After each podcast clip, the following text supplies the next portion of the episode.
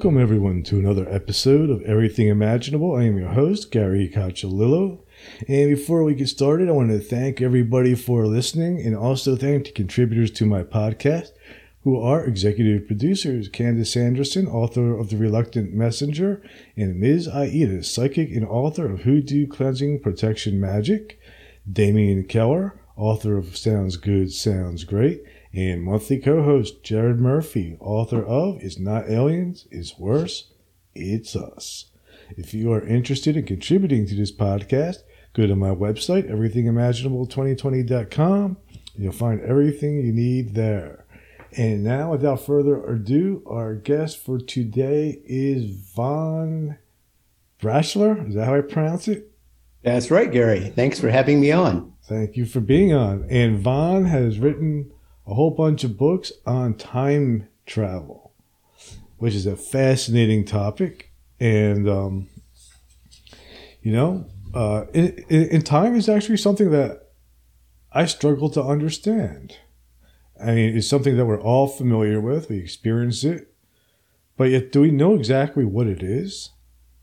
Are you there? Uh, yeah, well, I was going to say that uh, you know, Einstein always said that we all experience time differently. It's very subjective. It, it all depends on where you're standing and uh, and what it's like for you and uh, and how you experience time.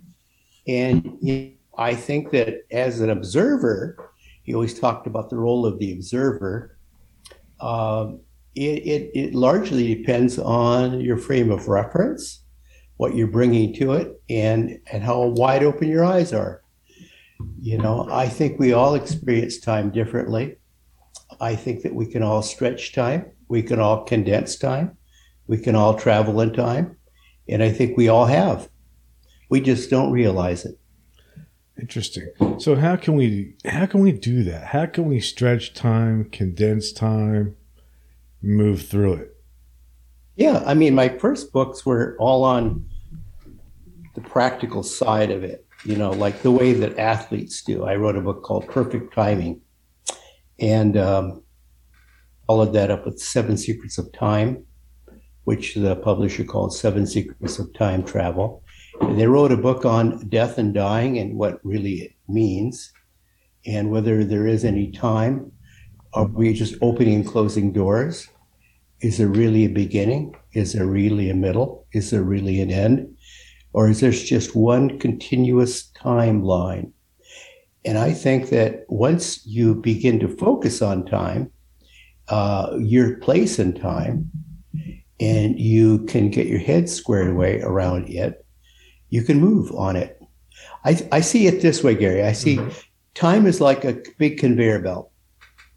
And um, it's wherever you're focused on, wherever you're standing on the belt, whatever point on the belt you're focusing your eyes, that is your spot in the time continuum. That to you is now. That is the present time. It's what we call the here and now, right? Here and now. It's where light strikes you. yes, Einstein says, where light strikes you is your now plane. Okay. So, you know, it all strikes us differently. And and most of us are just looking at the ground in front of us. So that's all we ever see. That's all we ever know. We never think of anything else. This is a purely physical orientation to the here and now. Mm-hmm. So what I've done is I've looked at other groups of people who are successful apparently in moving through time and space shamans, uh, spirit walkers, mystics, yogis, and and how they do this you know they they shift their consciousness. It's a consciousness shift. And if you can shift your consciousness then you can shift what you're looking at your perception the spot you're looking at changes. You're looking at a different place on the time on the, the big conveyor belt this continuous time loop the eternal time loop. There's only one timeline. It's just one it's very simple. You know, there aren't various various timelines. There's only one timeline, but it just goes and it loops and it loops and it loops and it's wherever you want to jump on it. That's where it is. Consequently, you can't actually project yourself into the past or into the future. What I what I do is I set up various techniques that people can use. My books, including this new one, Time Shifts, have a lot of exercises how to actually, if you will, manipulate time. But really, you're manipulating your own perception of time. You know, this is exercises in meditation, and I also use lucid dreaming as a technique to set up um, a, a, voyage of discovery, if you will, mm-hmm. out of body uh, into another point on the timeline, out of space, out of time. Wow. So it would be possible to go back in time, forward in time, to look at very specific things. You can be very, very specific. That's interesting.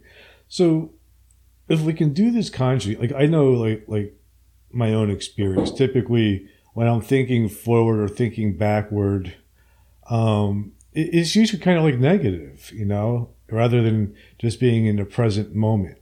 Like, how can a person shift forward and backward without having to get stuck in that negative aspect of it? Like the fear part. I think the fear sometimes is what makes us think ahead and think back. There are two things at work here. and I'm working on a book now on lucid dreaming beyond space and time. See, the thing is, we live inside our physical brain. We call this our mind. People are real fond today of talk, of talking about mindfulness. I want to just just back it up a minute. Mindfulness. We're talking about the physical analytical brain. This is the part of you that tells you when to breathe, part of you that says when you're injured, you got to pump more blood, it's part of you that says uh, uh, time to run or time to hide. It is a pro survival mechanism. The primary function of your physical mind is self preservation of the physical body. It is what controls your autonomic system. It is what keeps you alive physically, but it is not, not your conscious mind. Your conscious mind your consciousness is more like spirit. It's pure energy. It is, it is, and I and I got this from a lot of Eastern philosophy, and I did kind of lean on on on shamanism. There there there is this sense that that we have a spirit within us. Call it the inner self, and this is this is is intelligent energy. Intelligent energy, also known as consciousness, is all around us in all living things. It's what propels life, it's what sustains life, it's what brings life into being, it's what alters life, it's what moves life. It is the primary, primordial component, uh, energy, intelligent energy in the universe that propels and transforms all of life. We have that within us as we absorb light, yes, light, and as we absorb um, the experience of living, we take within us this conscious energy, this intelligent energy. And, and this is, is something that can't be measured.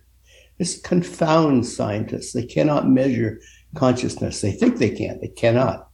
Consciousness is not a function of the physical mind or body. It is something that's pure energy. It is, it is as pure as light because it is light. So as light descends to us as the manifestation, the outward manifestation of consciousness, cosmic consciousness, it, it's absorbed by all living things, including us. It is the it is the inner self that we call our spirit. It is the the true self within us. It is the inner being. And so, in order to move outside the body, in order to move in time and beyond the here and now, you have to actually tap into this consciousness. Your spirit longs to be free. This is something that shamans have known for many, many years the spirit walkers, the dream walkers, they go into this deep trance and they go to visit the ancestors and they listen. They don't act, they listen, they observe. Um, your audience may recall the books of Carlos Castaneda. Mm-hmm. I've read them. An outstanding example of learning to listen and, and, and learning to stop the world. This is stopping the physical world, stopping your mind, slowing it all down, and getting in touch with your inner spirit. So, mystics from the East have known this for years. So, my books lean heavily on like books like the uh, Yoga Sutras of Patanjali, which is really a study in pure consciousness, which is also called Raja Yoga or the divine wisdom. And, and my exercises show you how to set up a very deep and active meditation to leave the physical body behind in a state of tranquility and peace. Now, in, in, in the Eastern tradition, the Samadhi mystics do this all the time. They start their young ones, uh, their chelas, uh, with the exercise in controlled dreaming. They'll have them lie down and arms outstretched, legs outstretched, 45 degree angle on their backs. They'll close their eyes. They'll tune out all distractions inside their head. They'll tune out, tune out all distractions outside. They can no longer hear. They no longer see, feel, touch, smell. They tune all this out. They, they turn off their mind and they get in touch with their inner self. The inner self takes them on a voyage of discovery. Now, a few years back in Indonesia and southern India, some Samadhi mystic students went into a deep, deep uh, trance, this uh, dream state, and where they experienced a state of being outside what we'd call normal time and space. It was a great voyage of discovery for them. This is the way they would train their young ones. But then when the tsunami hit Indonesia, they worried.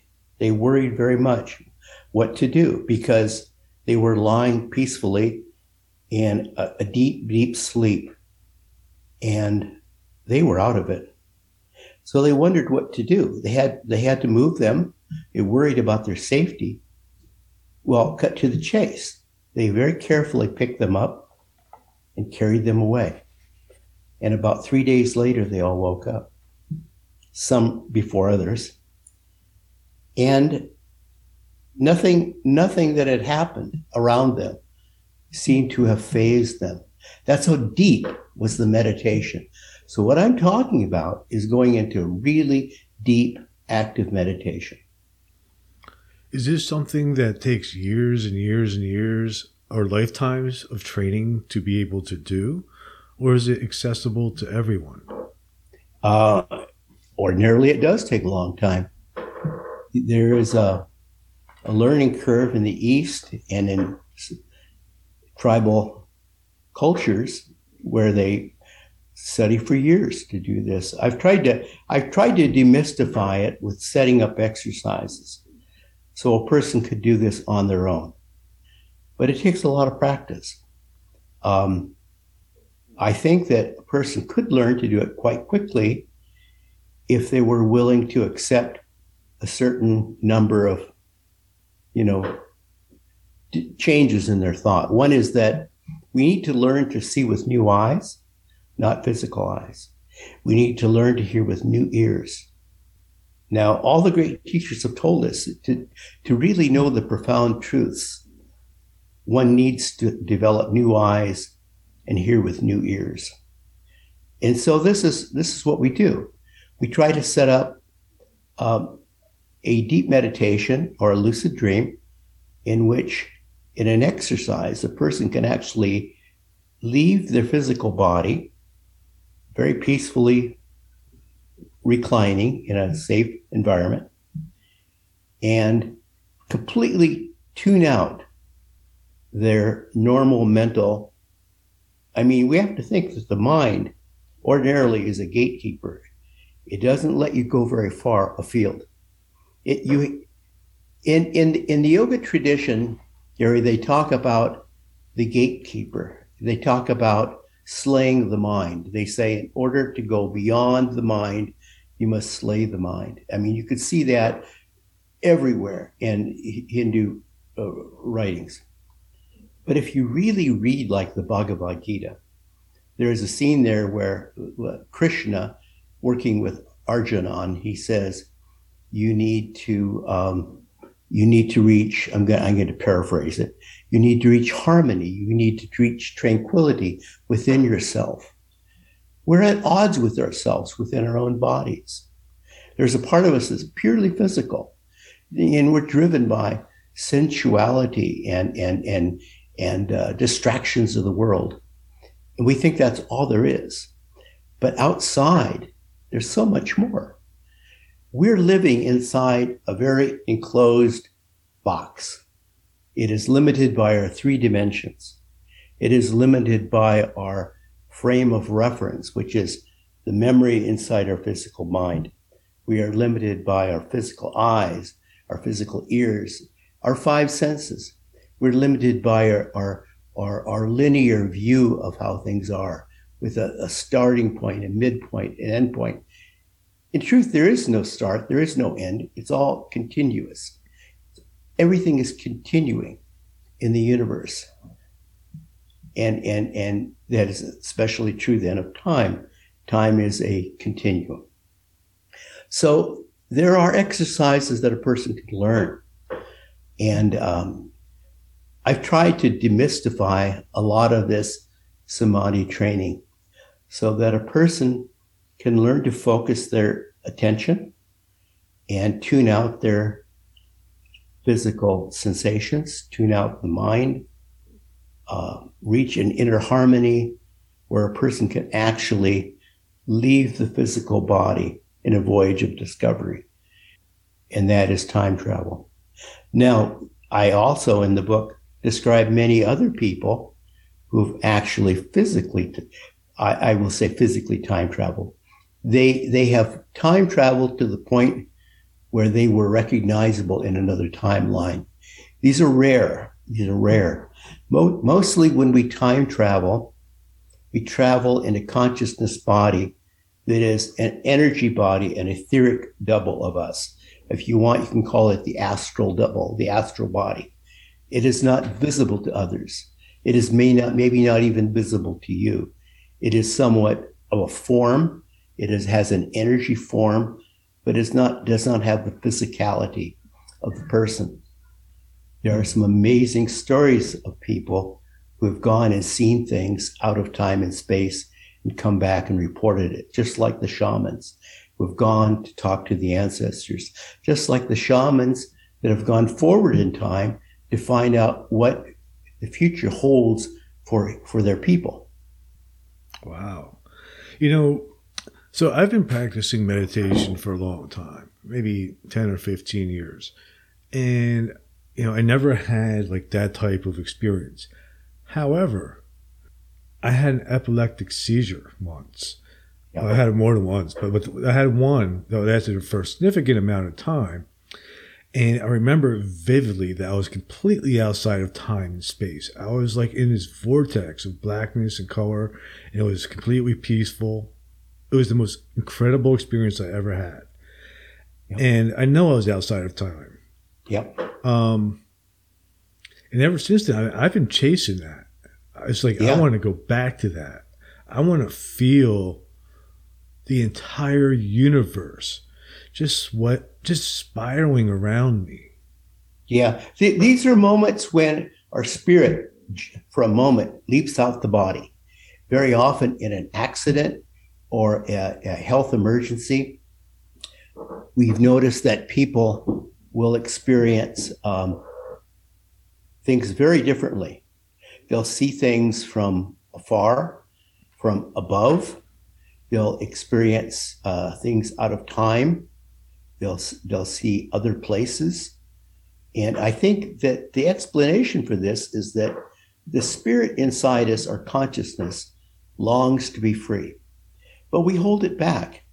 You know, the mind, the physical mind, says, "No, no, no, no. This isn't safe. You know, it's it's dangerous. But at moments like maybe an epileptic seizure like yours, Gary, or mm-hmm. I had a car accident, um, and I described this in an earlier book, um, Perfect Timing, where time froze during my accident. Time, I reached a point of timelessness. It, it time didn't exist. I had all the time in the world to see what was going to happen during during my accident, after the accident. You know, it's like I had all the time in the world.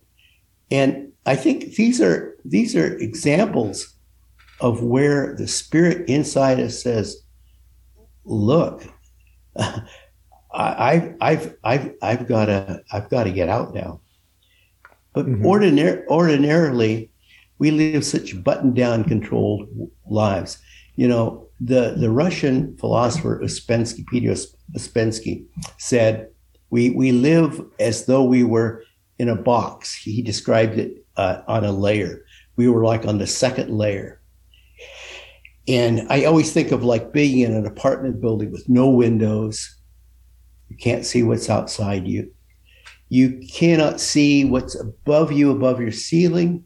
You can't see what's below you underneath the floor. You can't see beyond you in the walls you can hear these odd sounds. I think Plato called this the allegory of the cave. You're so far, you know, embedded in, in into your little box, you cannot really understand what's out there because we can only we can only realize what we can see with our eyes, hear with our ears, or touch. And we only know three dimensions, right? Up, down, side, side, in the depth of something and I would question whether we know the depth of anything. Right. So I think that's really far out. I think we're two dimensional beings. We're surface dwellers. This is who we are, and and and, and for the most part, we feel comfortable in that in that life, and we've we've been. I'm not going to say tricked or duped, but we've been we've been controlled by our minds. We're not controlling our minds. Our minds have controlled us to think this is all there is. Don't think beyond this because it's safe. Beyond there could be dragons. You know, there could be the edge of the earth. You don't know what, what is beyond the next valley. You don't know what's beyond the horizon. You know, tremendous fear. And it's all based on survival mechanism, controlling the physical world around you. Well, the physical world around us is very confining. We, we, the only way to see outside this boxed in world we live in is through consciousness, through meditation to lift us out with new eyes and new ears. In other words, to physically, to leave our physical bodies. We can only do that. We can only do that in, in a consciousness body or, or in spirit. Now, some people might think this sounds really far out, like science fiction. It, you know, a lot of people thought Carlos Castaneda was science fiction. But I tell you, folks, this was the real thing. He, this man was telling you how to stop the world and, and to realize more than, than what's physically around you. The first thing he told people was, was, was get in control of your physical body. That's the same thing they tell you in Eastern uh, spiritual science. First, control your body. Then you can understand how to get outside beyond your body. In other words, we have to we have to develop a sense of of harmonic resonance within ourselves. We have to convince the mind that all is well and that we're all working for the same goal, which is discovery, growth, and evolution. Hmm. So, from that point, like, I, I mean, sometimes like me personally, I, it's like I just want out of this body. Like I, I just want to go back to to that place I was for that short period of time. Um, you know, in, in Carlos Castaneda, you know, he was using psychedelics to achieve those altered states. Um, meditation can take years and years and years of doing, you know, yeah, like like nonstop, you know. Yeah. Um, you know, there's also, I mean, I've, I've tried things like binaural beats, which definitely seem to enhance it somewhat because it Yeah. modifies the brain waves. Right. Um, but man, I just want a shortcut out of here. See, you, you know, I worked for a publisher that actually turned down Castaneda's first book.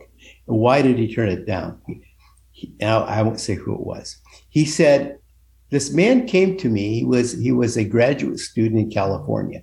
He was a PhD um, uh, field researcher uh, in anthropology, and he'd written a book on his experience of going to Mexico and trying to find out if psychotropic drugs in the culture of Mexico would allow him to experience shamanic insight the way the ancient Toltecs did. I'm kind of cutting through the chase. Mhm. If you remember how the first book Yeah. starts off, the first book starts off a separate piece. He, he goes there and he sits on a on a bench, right? And he sits next to an old man who he later finds out is Don Juan uh, Genaro. And and he, and he said, "Why are you here?" And he said, "Well, you know, I'm a I'm a, um graduate student in anthropology, and I want to study the effects of psychotropic drugs to enhance and allow me to experience um, shamanic insights the way the, the, the, the, the Indians of Mexico traditionally have done from the Toltec tradition. And, and the man looked at him and he said, like, well, the first thing you need to do is get in touch with your body first. You know, you have to become a perfect tonal man before you can become a Nagual man, you know, and, and, and, and then he continued, you know, after that to blow his mind with what this old man could do, you know, Mhm. and I, I think that what the takeaway for a lot of people was that was Castaneda was just talking about drugs in the same way that Timothy Leary was. And if you remember, Timothy Leary went to the East Mhm. and he was kind of poo pooed by some of the masters there as, as to that kind of shortcut technique. You know, it, it would be better, would be better uh, stone sober and clean, drug free, to actually um, set up the condition where you have a harmonic balance within your body to allow your physical mind to, for just a moment, just for a moment, to just kind of surrender this gatekeeper control it has of you and allow your inner consciousness to explore beyond because it it, ha- it can see with with increased awareness. It has focused awareness. It has it has an awareness that replaces our five physical perceptive skills. So we do see with new eyes and and and and i think the castaneda book shows how in certain situations. He did see with new eyes. He did hear with new ears. He heard and saw things that most people would not see as he described it a non-ordinary reality. So i would suggest that there is is a reality beyond the reality that we call the physical here and now. It is yours. It, it is mine. It is our past. It is our future. And more than that it is the, the, the unknown worlds that that um, the arc of the hero like traditionally explores it is going into the unknown world for great insight and profound discovery.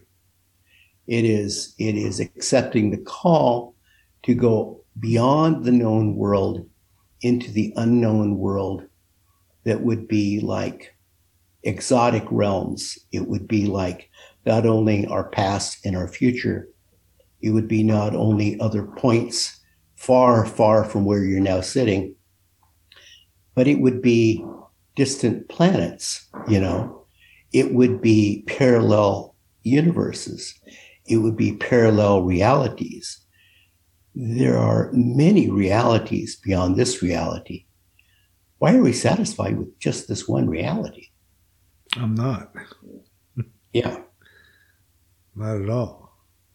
So, so what te- techniques do you write about uh, specifically to help people explore these other realities, like the lucid dreaming techniques and meditation techniques?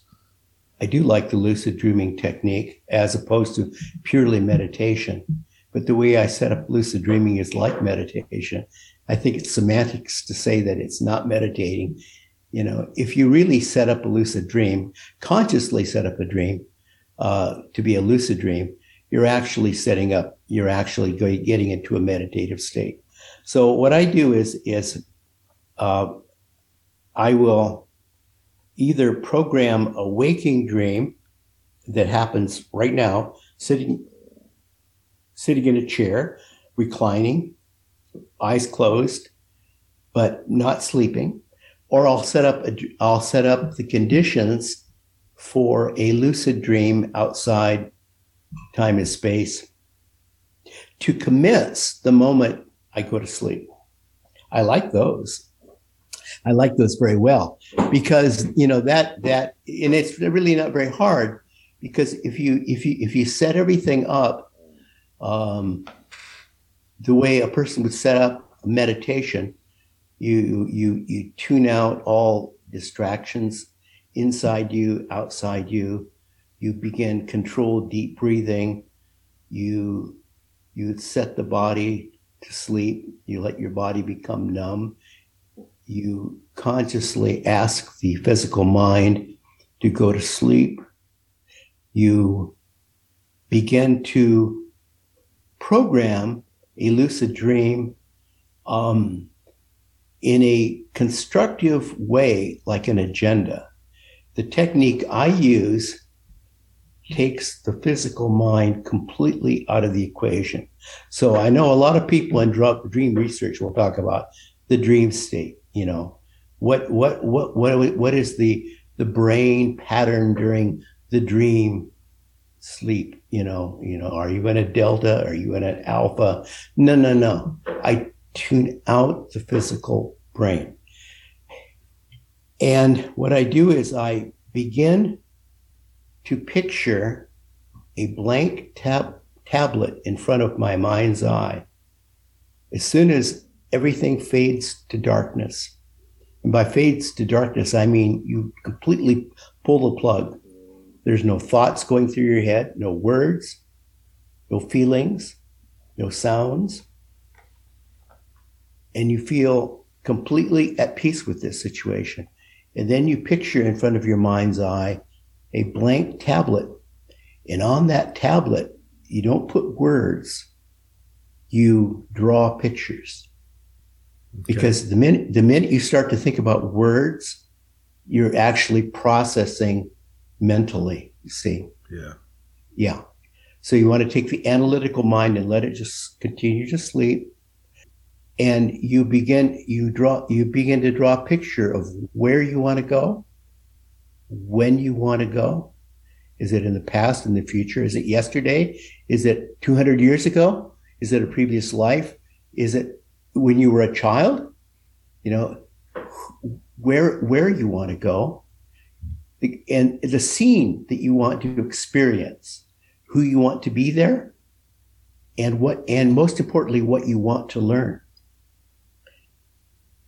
And then when that's formed, you tuck that into the back of your consciousness, just tuck it back. And then you prepare yourself for the moment when it returns to you. And when it returns, it'll be like a map you follow it instantly.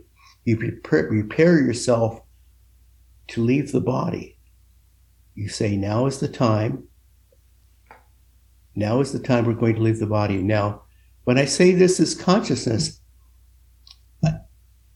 it is important to know what aspects of your of your total being you're employing. I, I would maintain that you're drawing upon your causal body you're, you're drawing upon your will center. You know, this is the, the, the, the part of you in your solar plex area, your spleen chakra, where your will center is. It is the part of your, your, your causal body that is, is actually, is actually in charge of intuition and understanding and insight. And you're going to need your mental, you're going to need your mental consciousness. You're going to need your emotional consciousness. I don't mean physically. I mean on an, on an energy body level. And when when you bring back that tablet, then it's an automatic trigger and you follow it just like a map. Whew, gone. And so what I what I use in all of my exercises is something I've taken from um, hypnotherapy, which is self hypnotherapy. It is giving yourself a post hypnotic suggestion. So you actually will feel, will, will sense that when that comes back, it's an automatic trigger to, for you to go. So people say, well, how do you go? And, and how will you know, how do you know where to go? Well, you, you've, you've created a map. Now it doesn't matter, I maintain, how carefully and precisely you draw the picture. You can paint it with, with watercolors if you want. You can you can just draw stick figures. It doesn't matter. It, it's it could be as crude as writing with a pencil on a napkin because you n- understand it as directions. It is then your map. When you bring that back, back it goes.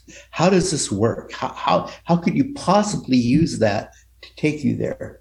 It's because spirit knows where it's going. You know, I mean, this is, you have to believe in, in, in, in, in karma to some degree, that karma is, is really a magnetic, electromagnetic attraction of one thing to another thing. You want to go back to see you in the past. You want to see you in the future. It's like a karmic attraction. Boom, boom, boom, boom. It, it, it absolutely works. You absolutely have connection to you in the past. You absolutely have connection to you in the future. You're karmically attached. You see, because you've already been in the past and you've already been in the future. You're just now standing here right now. This is where you physically are standing, but you can go to any of those other places. I think it's of great practical value to be able to visit yourself in the past and to visit yourself in the future. Why? Be- because you can understand who you are and, and why you're here and what you're all about. And you can course correct why you're here and what you're supposed to be doing with your life and who you really are. You can understand the people in your life. Hmm. Well, I could definitely use some course correction right now. That's for sure. Um, so how, how does that how does that perspective come? Like one of the things like I think about like the lucid dreaming thing is, well, I remember it when I wake up. Yeah, yeah, yeah. See, if it's a lucid dream, it's very vivid, it's very colorful, and you feel a presence there. Now, this is different from a common random dream that's inside your head because those kind of random dreams that we normally have, these common dreams, are they're dreams that are like flashbacks inside your mind, your physical mind. They're like memories, right? So, so what happens is that even when you go to sleep, the mind never really rests. The mind is still trying to crunch away at problems that it couldn't resolve during your waking hours. It has concerns about what happened yesterday and has worries about what happens tomorrow. It's not at all uh, comfortable with where you are. And it keeps grinding away, trying to resolve these things, analyzing the way it does. But the problem is, you couldn't resolve these things when the mind was wide awake. When it's idling half asleep, it's even less functional. So, what we normally have in a common dream of, of fitful, restless sleep is we have like these kind of like flashback memories, and we're like reliving things. And we're like, as, as often said, all the other characters in your dream then are people that you've created. You know, they're, they they don't look like you, but they're all extensions of you you're actually a puppet master and your your your brain is trying to recreate this scenario and work it out and it can never work it out i mean maybe once in a blue moon it works it out but ordinarily it doesn't but so so you come back and it's like it's chaos. You know, you're just troubled by these these fitful, restless dreams we have in this way. However, a lucid dream is a dream not inside your mind. It is not based on your physical memories. It is a dream of your pure consciousness. It is a dream that is full of insight and clarity and focus, where you have new eyes, new ears. You're, you're acutely aware of what's happening so that when you return to it, you have some clarity because it was crystal clear. So, what I always tell people when you randomly have a lucid dream or you program a lucid dream and you return from it, spend a few minutes to quietly recline with eyes still closed and and and just gently meditate on it recalling the dream. Don't process not don't analyze it because that's engaging your mind but just just process it. Let it flow over you. Just kind of outline it kind of relive it recall it and then you just play it forward you know play it from the beginning to the end play it beginning to the end and then you say oh i i see it i see it and then very very clear then, if you want, then if you want, you can get up and put it in a dream, in a dream journal. But it's going to be very hard to ever analyze even a lucid dream. You can only outline what you observed. The processing of a lucid dream happens inside you, not in your head. Mm-hmm. So, so how do you, how does the lucid dream become beneficial if we can't analyze it with a rational mind? then how do we use the information that is gained through that lucid dream? The, the, the lucid dream will bring insights.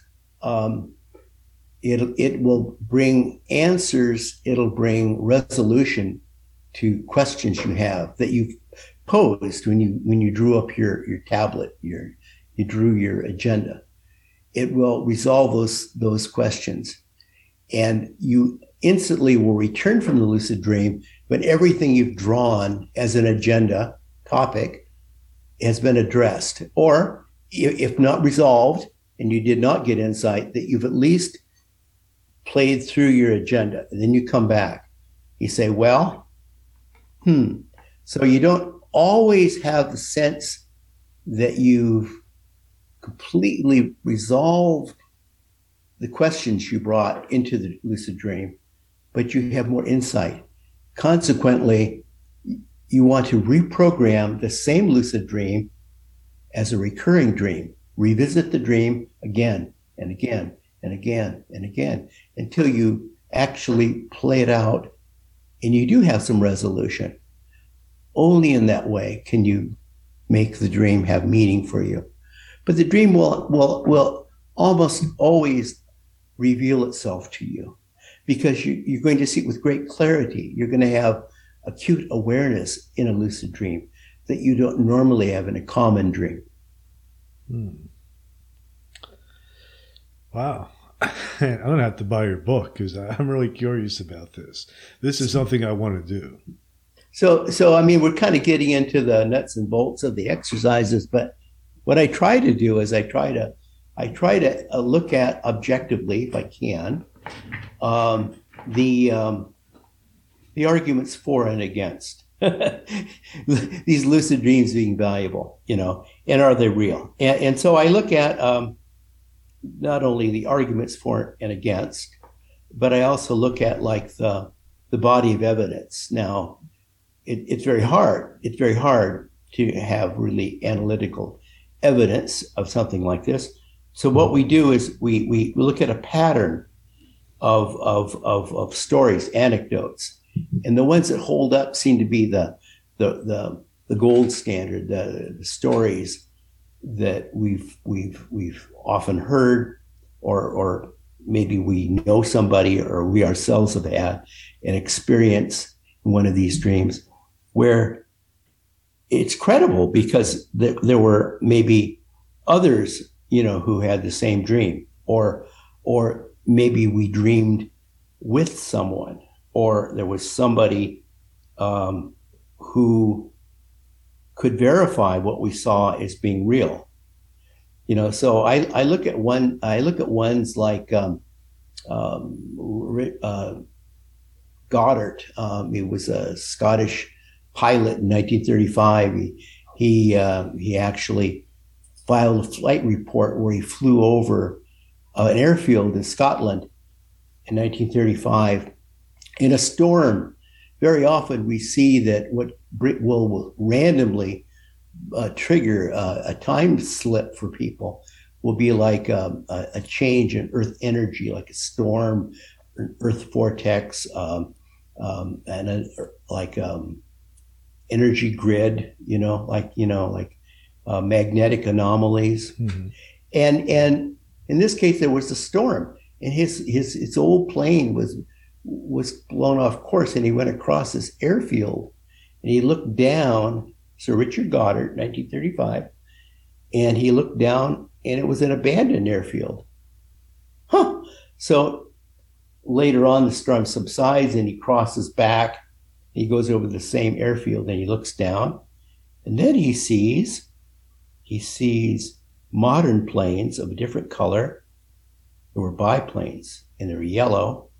And he sees he sees a ground crew not wearing traditional brown uniforms as he would know in 1935, but blue uniforms. And he goes back and he files his flight report. And they think, well, this is really strange. But then years later, that airfield has these yellow biplanes. They have switched the uniforms of the ground crew from brown to blue. See, so I mean, there are cases like this. There was a case of a of a of a of a thief that was being chased by a policeman in Liverpool, and I think it was 1991. Was it 1991? Got it somewhere. Uh, 2006 and I took this out of the Liverpool Echo, a newspaper. So this the policeman chases this thief down this this alleyway in Liverpool in 2006, and the man suddenly disappears.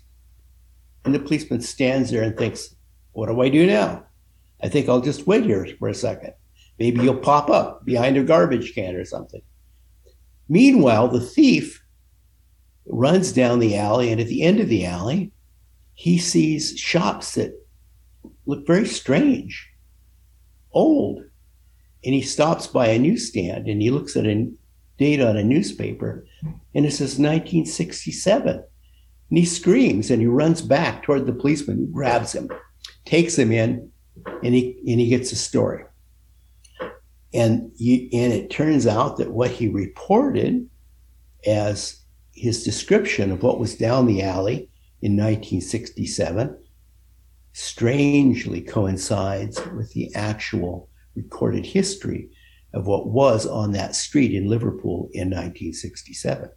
So, I mean, we have a police report, you know, we have a policeman, you know, we have a flight report, you know, there are naval cadets in Kersey that, that walked uh, into the woods looking for a, um, a village, uh, a village in Suffolk County called Kersey. And it was their, these naval cadets, they're assigned to, to learn to read a map and find something. Orienteering, right? So they, they, these, these three cadets, they, uh, they walk into this village, but it's not what they expected. It's like really old. It looks like it's in the Middle Ages you know, and, and when they first come, there's a bell and there's smoke coming out of a chimney. And then they notice the smoke doesn't move and then there's no more smoke. The bell stops. The birds, you know, they they're frozen in place. Nothing moves. It's like frozen in time. And they walk through the village and there's like a butcher shop and there's a little bridge and half completed church they notice the leaves aren't falling. They notice that nothing uh, shows a shadow.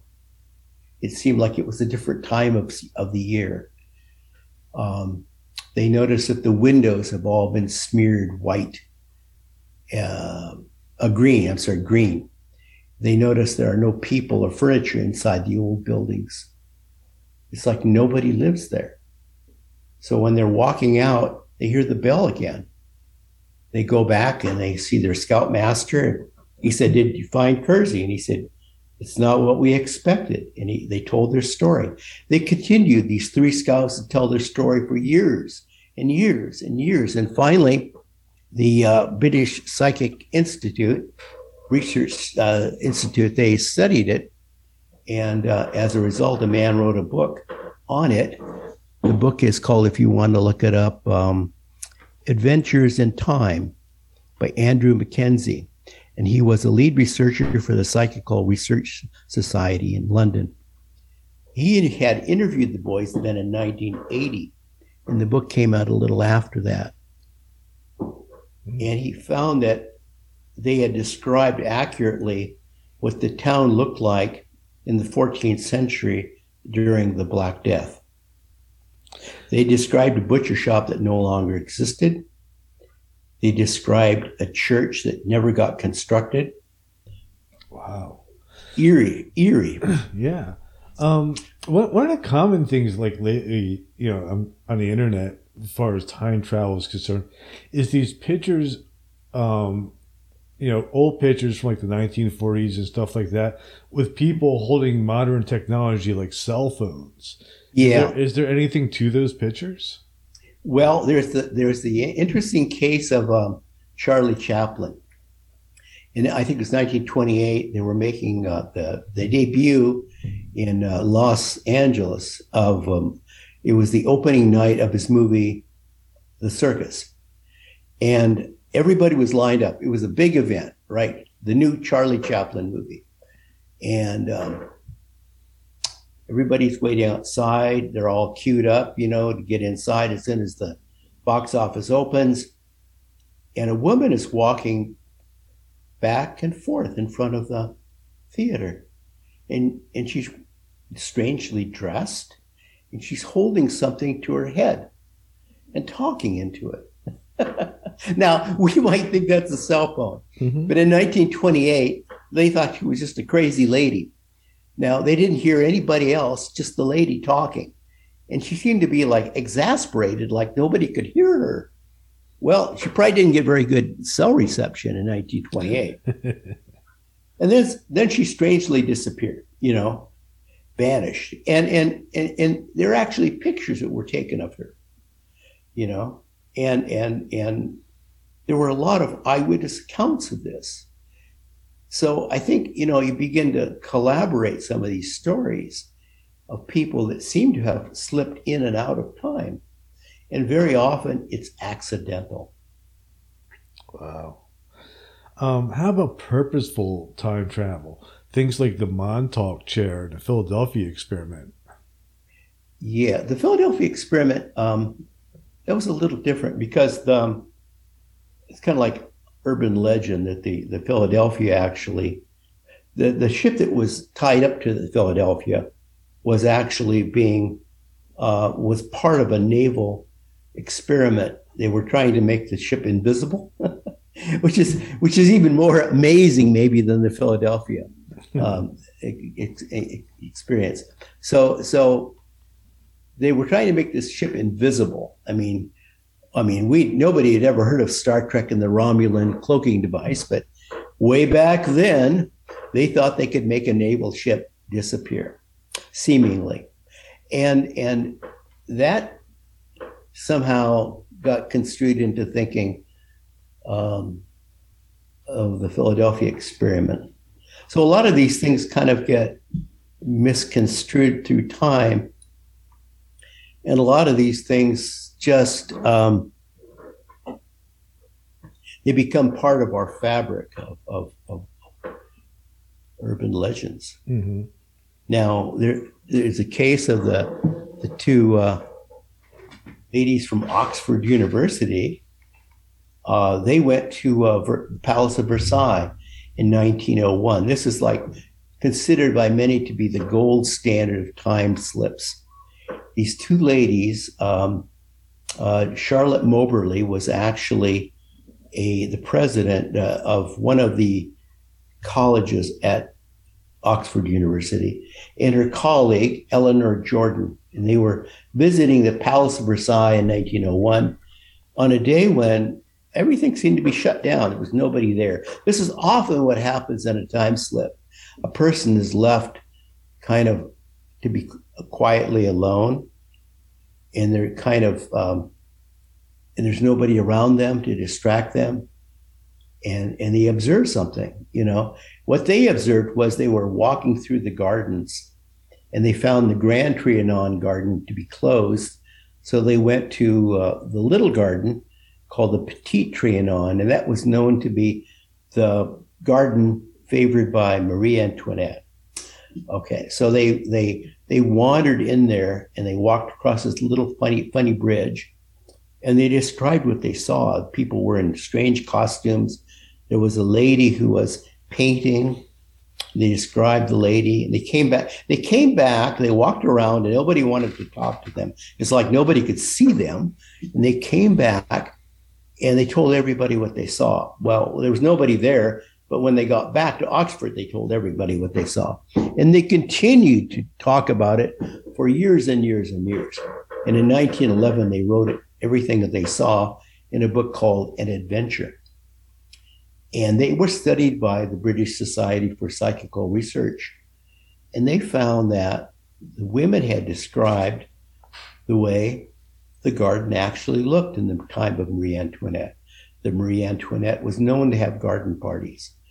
They were often organized there, and that she would commonly sit and sketch. And they described a bridge that was no longer there. They described a bridge that had been there, and it took them a long time going through old diagrams and paintings of the garden to realize that bridge had once been there. So they actually had great recall of what they saw. They were credible witnesses. And yet, how could this have happened? I mean, how could they have walked backward centuries into the past and then walked back? You know, it's, it's time travel. Right. So, what I find with all of these, these accidental or programmed time time shifts is that usually there'll be a shift in consciousness. A person will get very, very quiet, very much in, inside themselves, and then they will experience this. Hmm. Um, very often, there will be, it'll happen late in the afternoon, it'll happen at dusk, maybe, it'll happen in early fall, late summer It'll happen maybe when there's a disturbance in the weather, a magnetic disturbance, you know. Uh, there seems to be some kind of a electromagnetic shift in the earth that programs it too. Interesting.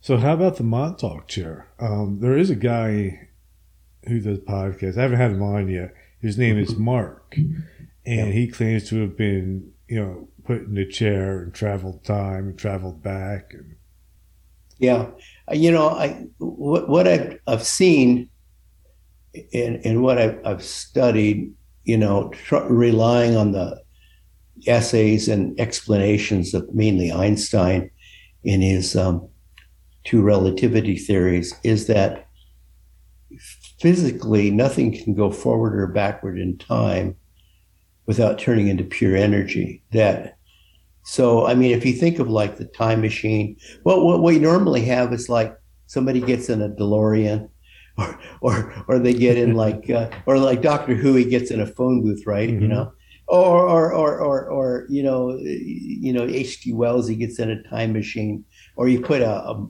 thing on your head, or you sit in a certain chair, and then that allows you to move forward or backward in time. When in fact, anything physical, if it, if it in order to, to go into another time, according to Einstein, would have to approach the speed of light. Mm-hmm. At which at which point it would turn into pure energy. Right. So, however, that, however, if if we were able to um, overcome gravity or learn how to manipulate gravity, that changes the whole formula. If I'm correct. Well, it could be. It could be. I mean, I'll keep my mind open. but, but because cause but- it's gravity that bends the light. yeah, So if we, I- if we, I- could, we could if we could manipulate the gravity, then we can more easily bend light and go faster than the speed of light by bending it. that could be. That could be. Hmm. I what what I see is is that there, there's a good explanation why shamanic dreamwalkers and Sumati mystics from the east can travel so freely out of time and space. Yeah. That is in a, in a consciousness body, Mhm. because a consciousness body can travel at the speed of light. It is not physical; it is pure energy. Right. Yeah, and that's kind of like what I experienced during the seizure, Yeah. um, which is You know, I. I, I, I know that there are examples of people that have physically moved through space and time and back. I'm one of them. It happened to me when I was like 11 or 12 years old. really. Yeah. What happened? okay. Well, I got on a berry bus to go pick berries. And I didn't want to pick berries. I wanted to ride out to this place on this bus, sing all the wild berry bus songs. I wanted to eat all the berries I could get my hands on. And I wanted to go swimming at the river. Then I wanted to get on the bus and come home, which is pretty much what I did every day I was there. I was a terrible berry picker. But, but one day I went out there and I ate all these berries and I went to the river to go swimming. And I got really, really sick. You know, it's like, oh, it just felt like my gut was going to explode. And someone said, You ate too many berries. And I said, No, this is something really different. You know, sometimes you just know it's really bad. You got to get out. You got to, you got to get moving quick. Eh, emergency. So I said, I got to go home immediately. I feel like I'm going to die. And I, they wouldn't take the bus home. They said, you wait until the end of the evening, end of the shift. You go home with everyone else at the end of the day. And I talked to the, the owner, and he wouldn't drive me home. And we didn't have a cell phone there, so I, I couldn't call my mom. And so I did the only thing I could think to do. I started walking down the railroad tracks. Now, there were railroad tracks that we had to cross every day to enter the berry field. And I, I reasoned in my brain-addled mind, as I sick as I was, that if I walked on those railroad tracks, it would take me right to my house. And I reasoned that the, the train went in front of my house. The tracks were in front of my house. Hmm. Now, I didn't know that there were switchbacks in the railroad patterns. I didn't know exactly whether that track actually went to my house or not. I didn't know the way home. I just knew that it, I was about 20 miles from home and I didn't know how to get home. So I thought the safest way is, would be to walk on the tracks and it would take me to my house. So I started walking. And my friends said, Come back, come back. I said, No, I'm, I'm gone. So I rounded the corner and I remember there were these berry bushes on the left. And I round the corner and I take one step and I take one more step and everything went black. And the next thing I knew, I was in front of my house. And it was a different time of the day. I stepped off the track, which was higher than the ground, walked into the front door, flopped on my mother's bed. And as soon as she came into the room, I said, Take me to the hospital. I'm really sick, which I was. My uh, appendix had burst. Now, it took me a year. I, I didn't tell anyone how that happened. I didn't explain to anybody how I got home because they would have thought I was crazy. I mean, I couldn't explain it. So why am I going to tell the story to anybody how I got home? I just got home. You know, I lived. You know, we, we got to the hospital in time, barely.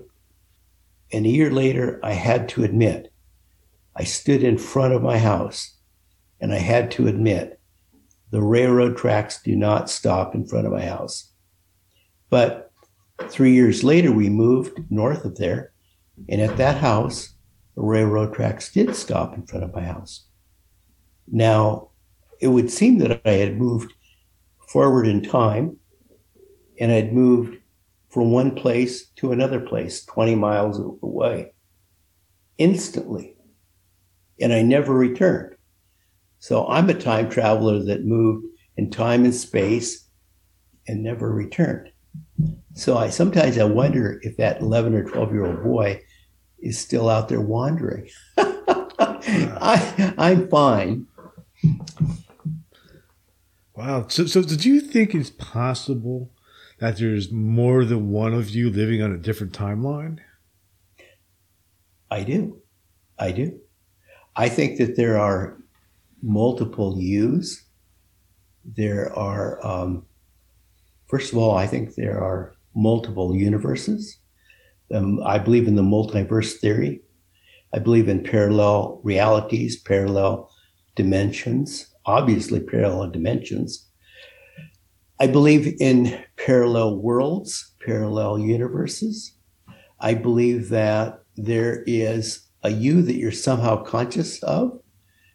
Um, I actually have exercises that a person could use to go forward or backward in time to a place that you recognize or to a place you do not recognize. And one of those would be, um, let's call it a non ordinary reality, a parallel reality. I think that there are probably multiple versions of you. And I, I'm not sure they're you. That there are multiple versions of you. There's there's a you that's that has always existed yesterday, the day before, the day before, 10 years ago, last life, you know, tomorrow, you know. I mean, we we I mean every every every seven days we're essentially a new person anyway, you know. But but but I think that there are multiple versions of you in time, but that is you. But I also think that there are are parallel other yous. They're parallel realities to you. There are multiple versions of you, and they're living a life very much like yours. I mean, I'm somewhat conscious of one. you know, I sometimes I think maybe he's having more fun than I am, but I don't know. You know. I don't know. Maybe he is, maybe he isn't. Hmm. Interesting. So do do you think when when you die that it's possible for your consciousness to move into somebody's future and past versions of yourself? Wow. Um, I think that we, this whole idea we have about life and death is really, really confused. First of all, I think that um, nothing ever really dies and nothing is ever fully alive. I think we're always in a state of transformation. We're always in a state of becoming. I think that I think that our consciousness, our inner spirit, our inner self is eternal. That's the part of you that continues on and on and on and on without ending. It is the ultimate um, hero's journey, arc of the hero's journey that goes round circle to a homecoming, which we call death. And then we go to source and then we come back again and start the next hero's journey. I think that every one of your lifetimes, every one of your physical lifetimes is in fact a hero's journey. But we get a lot of them, don't we? You know, it never ends. It's like a baseball game with nine innings. It's like a cat with nine lives. It just goes on and on and on. Do you know that the game of baseball was actually invented to um, by a theosophist named Dab- Abner Doubleday to give people the concept of karma and reincarnation. Think about it. I mean, you get several chances to hit the ball, and then you're out, but you're not really out. You know, you're not really out until your whole team, your whole community has been out three times. And then you need to go out, sit out in the field and watch somebody else and study them. And then you get to go up and try it again. And then next inning, you get to try it again. I mean, life is like that. We have many, many chances to get it right. I think that each one of us is living the arc of the hero's journey, life after life. Hmm. So I don't know. Um, I think that the whole idea of past, present, and future are kind of confused. I think everything is in a state of becoming. Everything is constantly new, but nothing is ever, it never dies. Everything is like, everything just kind of, kind of rekindles itself. So you will be, you know, if, if you wanted to go visit yourself in the future, it, it would be some something familiar to you. You know, it, would be like you. You know, the past, you know, your past life is going to be like you. You know, you're going to an affinity to the person. This is this is you. It's just you um, that's become a new you and will become a new you. I don't know. Is that too convoluted? No, no. It's it's, it's interesting. Um, sometimes I, I do you think that everything is happening all at one time? Like I've heard theories like where you know like like, like there actually is no such thing as time. Everything is just yeah. happening at once. Like a book, it's already been written, but you can only read one page or one word at a time. Yeah, I think everything of, of life is going like this. And, and in that, everything happened. You know, it, you know, it, it's like, it's the sound echoes and echoes and echoes. And in all those echoes creates a wave pattern of energy. And all those wave patterns create life, creates life. Life ripples within ripples, circles within circles. And all of life is a circle within a circle. And I think it's all happening in a sense simultaneously. Okay. If everything is happening simultaneously, that means, you know, my future has already happened. So therefore, any decisions I make don't really matter. Ah, see, this, is this is an interesting paradox, isn't it? it is, you bring up a really important thing, Gary. You know, if you think about like, if you think of like um, uh, forecasting, you know, forecasting is like reliable. You know, I, by forecasting I mean like um, I, fortune telling. You know, like mm-hmm. um, okay, like tarot, numerology, astrology, gazing, any of these things. So you say, well, okay, I'm going to look into the future. What do the cards say? You know, numerologically, what's going to happen to me? Okay. I mean, this is the way the energy is now aligning where you are right now. But you don't really know what happens here because you're only looking at what happens now. So I'm gonna I'm gonna weasel my way around this by saying, I think that this it shows the energy that's moving us toward this direction but we don't really know where it's going. We have an idea where it's going. Now, I think that the valuable thing for controlled time shifts would be to set up um, a conscious meditative time shift or a lucid dream where you actually go into the future and look at yourself in the future. Now, you can't change that person you just can't because, you know, you're not physically there to change them. You're only there as an observer. As Castaneda said, be a perfect witness. You know, you're, you're there like the dream walker who, who looks at what the future holds and you, and you learn what seems to be happening then. And then you bring back that insight into you now. And then, and, what, and can I use that insight now to change that future? I think to a degree you can. If it's you, because you have control over you. It is you. You know, it's like if you go in the past and you send energy to yourself, if you're sick, it's not going to impact you then, but it's going to impact you now. It always bounces back to you. That's the way karma works. It always bounces. There's the snapback effect. So, so I think what happens is if you go into the future now, now you go into the future and you look at you, you're still looking at you with 2021 insight, right? Okay. You know, I'm not saying your eyes, but your 2021 conscious insight, your awareness, your keen conscious awareness. That's the way it looks to you now. You know, so what, what I'm saying is like the future is written.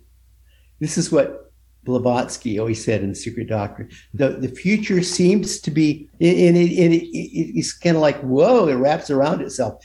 The future seems to be predetermined. But you said, do not despair because if you know what it is, you can course correct right now. I, I'm putting words in her mouth. I know, but but she's saying the future is written, seems to be written, but but it's not predetermined. You see, it's it's it's that's the way it is happening now. Okay. So there there I think you have to think of ripples. Mm-hmm. Uh, you know that everything that happens creates ripples. There are so many things that could change that future from different directions. But from from looking, if we go there now and look at it, that's the way it seems to be shaping up. So we say that the future seems to be shaping up that way, and it probably will end up that way. But you know, there's a lot of stages in between. So if I go to the future and look at myself and my life is crap, yeah, and come back to this present, I can course correct and dodge having that crappy future. I think to some degree you can but I don't know to what degree you can. But but but it's good to know what happens, you know, so so that you can prepare yourself for the if that's good inevitably what's going to happen. You can understand um, when the bus leaves the terminal. you know. Could I somehow heal my future self before I become my future self? I sure wish I knew. I'm just going to come right out and say, I mean, the, the whole idea of, um, of, of, of predestination is, is really confusing, you know, and it's like if you look at what's been written about the, the, um, the Akashic records, if the Akashic records are really a, a description of what all that's happened and what, what, what will happen, I think what you really see in the Akashic, uh, Akashic records are like energy bands. And, and it shows you the energy that's in flow and how it, it seems to be playing out. But it's, it, you know, it seems to be playing out from where we're standing. That's the way it looks, right? So you think about Plato's allegory of the cave, where we're standing, and you know, even if we were at the other end of the cave, would we, re, you know, unless we were physically at the other end of the cave, would we really know? I mean, we, I mean, there are certain things that are just hard. It, it, it's based on your frame of reference. You really don't have a grasp of it. I, I don't. I, I'm a guy that's stumbling because I don't have the answer. But it, but, it, but, it, but but Gary, this is the way. Honestly, it seems to me, and I've wrestled with this a lot.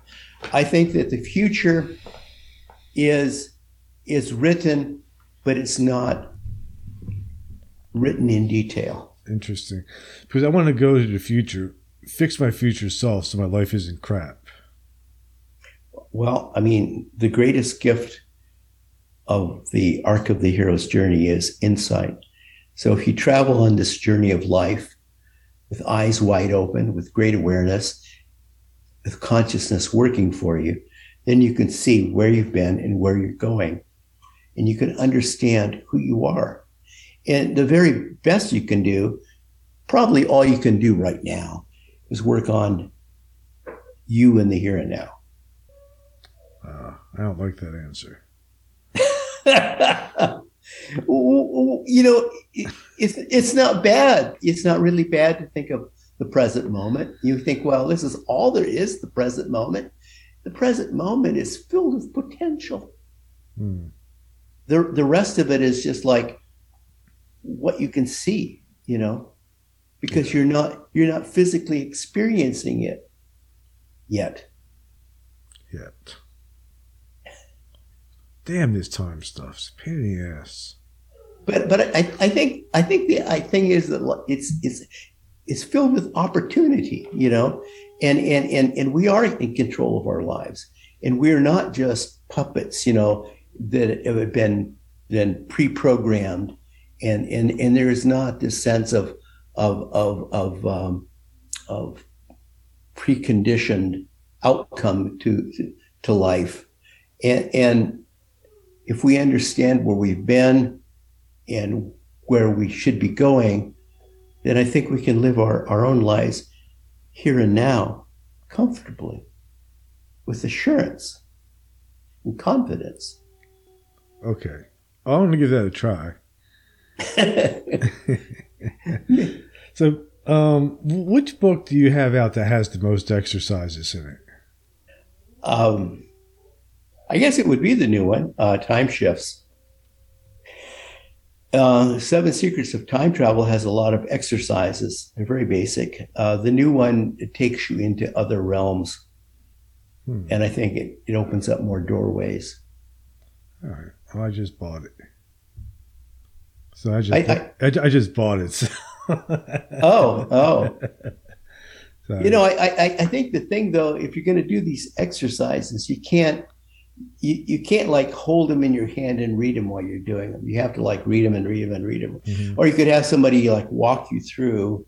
I, I don't like the idea of guided meditation. You could have somebody initially walk you through it, you know, or you could simply read it enough times that you feel like you've got it and just do it. Yeah, I would just but, but, I would just read it and do it right after I read it so I don't forget it. Yeah, yeah.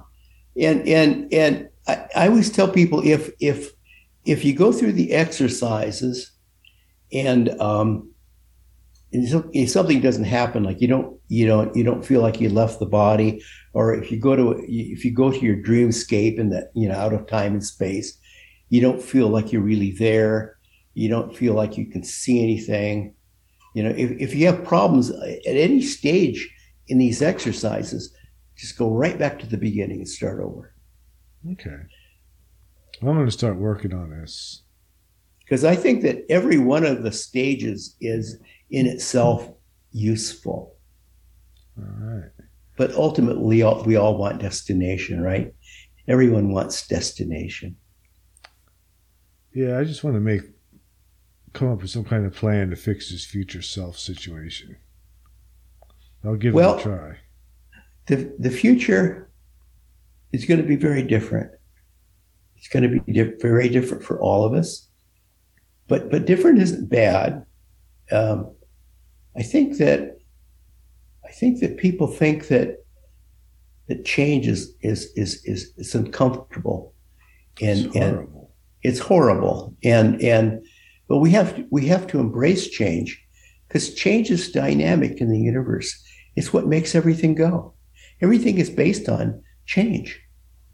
Nothing is nothing is is is you know frozen in time.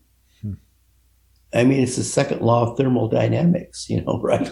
I mean, we, I mean, we, you, you're either part of the change or you become the compost of the future. That's good advice. So, so before we wrap this up, where can my listeners find you and find your books? Whoa, I live on a little island, so it's hard to find me. But you can go to Amazon in my author page. I try to keep it updated, like I listed this show. Yeah, it's very updated. yeah, yeah, I just list everything. And um, I have a website, uh, V. Braschler, and I started a new one, um, Author Von Braschler. And I, I, try to update these as often as I can because I, I, like to do these shows because uh, I think it opens up people's ideas, you know. Yeah. And and and and I think it's important that people start their own journey. You know, not just sit at home and eat Fritos. I, I did that too long in my life. You know, you've you've got to get out there and and and and and, and experience growth and uh, the biggest growth you're ever going to have is uh, in terms of consciousness development. I absolutely agree, 100%. So, what I'll do is I will post a link to your website and to your books in the notes of this episode so my listeners can find you. Oh, by the way, I was looking at your author's page and I saw a name that was familiar to me Frank Joseph. You know him? Yeah, yeah, yeah, yeah. Frank, Frank. See, I, I worked with Frank uh, at Llewellyn, and I worked at Llewellyn for ten years. I, you know, I had a whole other life in publishing, in newspaper, magazine, and then books. And I worked for three different publishers. So at Llewellyn, I worked on Frank's first book, and Frank's had a lot of experiences. So I interviewed Frank. He's one of the people I I've interviewed him too. Have you? I mean, he has a trip. He's, He's had amazing. a lot. He is amazing. He's had a. I had no idea until I started explaining. He said, "What are you working on?" He said, "He always says, keep working. Don't just stop. Keep working." I said, "Well, okay, okay." I said, "I can't crank him out the way you do, Frank. He's written like forty books." so and I said, "But you know, I, I, you know," he said, "Well, don't stop." He said, "I'll help you. You can interview me." So I find out that Frank's had a lot of a lot of experiences in time shifts a lot of them around the world. You know, in Tokyo, he's had them in in ancient Troy. Experienced ancient Troy, walking in woods in uh, in in Illinois. He, he walked into an, a, a time shift. Right. I mean, in Rock Lake in Wisconsin, you know, he hears Indians from the uh, centuries past singing to him. This is really profound stuff. So there's a guy who's um, definitely tuned into his consciousness. wow. He didn't mention any of that. Now I got to get him back on and talk about that. Yeah, I got to get him out here to the island. We want to do something on Lemuria. I think I, I think I live in That, that, that, that's mostly what me and him were talking about was Lemuria, Atlantis. yeah, Um, he's the one who told me about a place here, not far from where I live, called Poverty Point, which kind of resembles the um, model of Atlantis. So, and he also um, was was very familiar with something that I'm going to go be going out and investigating in the Grand Canyon, which is the story of G. E. Kincaid. So, yeah. I think I know a cave in the San Juans that actually connects to the Grand Canyons. Oh wow. so that's one of the things I want to explore with Frank. But yeah, yeah, I, he's really uh, made a life study of Atlantis, among other things, and and um, you know, Frank, uh, he told me when he called me up and he said, he said, how internet savvy are you? And I said, I can turn it on and turn it off, Frank. Mhm. And he said, well, then you're better than I am. He said, I said, yeah, I, I doubt that. Uh-huh. He said, well, I want you to go on and start a, a, a, uh fundraiser for me. We need to, we need to collect uh, half a million dollars and hire a Portuguese fishing boat. I know where Atlantis is. He says, I know where it is. It's based on old, old uh, Soviet Union uh, naval reports. He said, I know where it is. He says, but the trick is we have to get a Portuguese fishing boat. And I said, well, I, I don't know how to do that. And he Oh, said, oh, it's a shame. It's a shame. We could find it. I could do it. Could you? I could set that up. Yeah.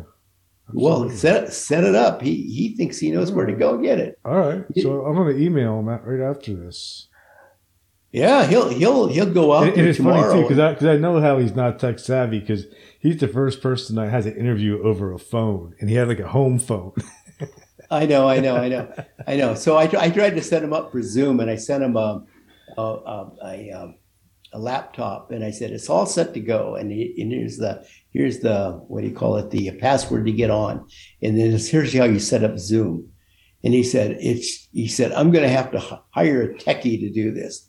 I said no, no, no, no, no. I said it's like three easy steps. And uh, well, he he now you could now have him on Zoom. He's he's Zoom proficient. oh, he is. Yes, he is. He is, All and he's and he's better in person. Yeah. awesome. I'll shoot him an email then. Well, his he's got some amazing books out on uh, uh, alien uh, uh machinery, and uh, uh, gosh, he's got some great books on alien encounters and and ancient ancient technology. Wow, re- really far out stuff. Great, but I want him. To, I want him to find Lemuria out here. Yeah, I would love that. I would love that. I'd help him. Yeah. I'd do anything for him. He's he's an awesome guy. Oh yeah. Interesting. oh, hey man. Thank you for being on today. Yeah, thank you. Take care. You too. Just hang on for one more moment. I have sure. to play the outro. Okay.